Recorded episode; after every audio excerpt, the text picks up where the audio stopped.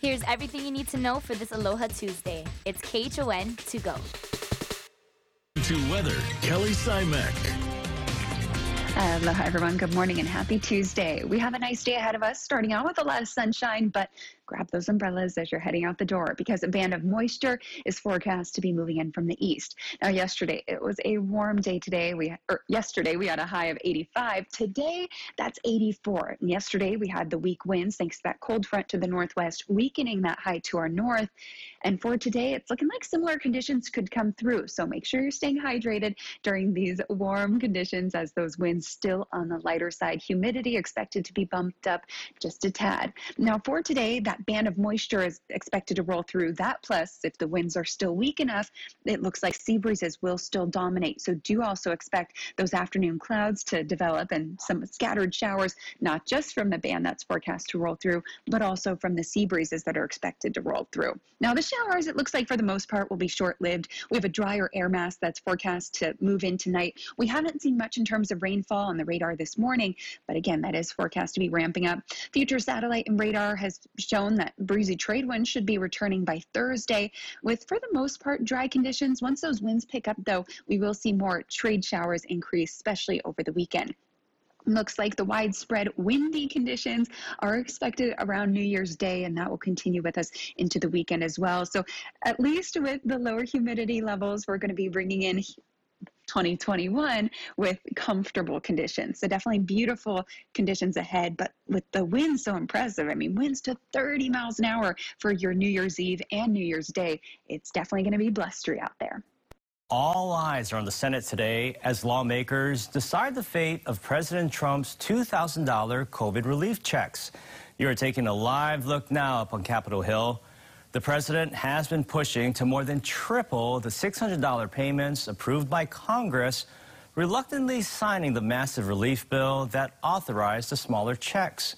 Yesterday, the House voted overwhelmingly to meet the president's demand, but Republican senators have resisted increased spending. We'll let you know of any developments. Back here at home, Honolulu police continue to investigate two separate shootings that left one man dead and a woman fighting for her life. The woman was shot on Ho'olai Street near McKinley High School at about 4.40 in the afternoon. The victim, said to be in her 30s, was shot multiple times and was taken to the hospital in critical condition. Police issued an all-points bulletin for a male suspect. I was lying down on bed watching my uh, football game, and I heard pa pa pa pa about four or five shots.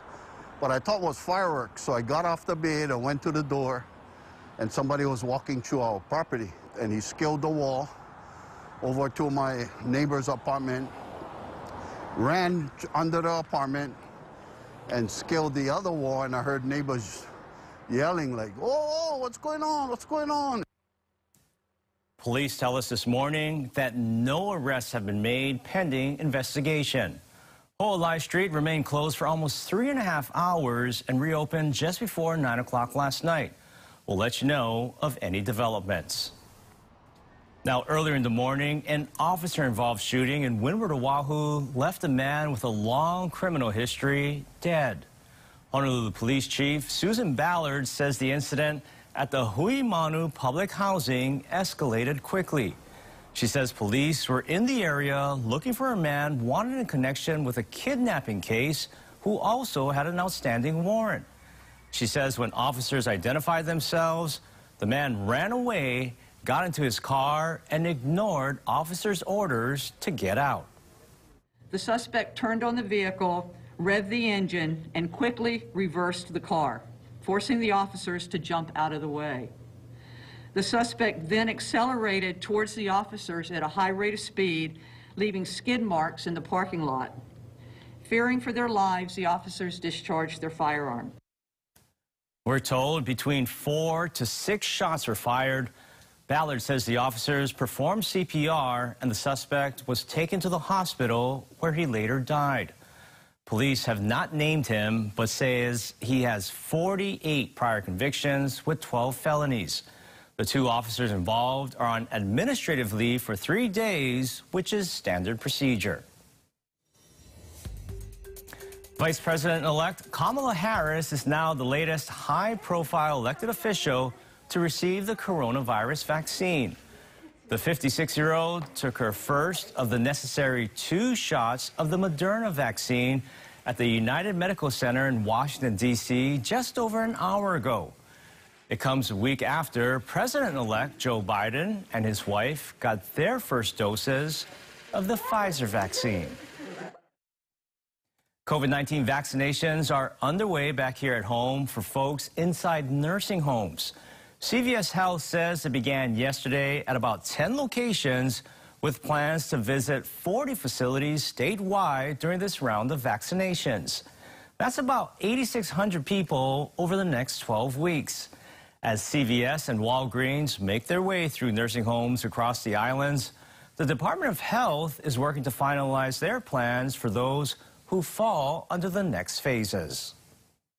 The food service workforce, if they're at high risk, or certain educators that are at high risk, there's lots of groups, uh, and those will be the final kind of the final touches on 1B versus 1C. There are a lot of people in education who are younger and doing administrative skills, and they might come a little later. Health officials say phase two will be in conjunction with government and CDC guidelines, which includes teachers, school staff, and prison inmates and workers. And that was your morning news. Make sure to tune in right back here tomorrow morning at 7 a.m. It's everything you need to know with KHON to go.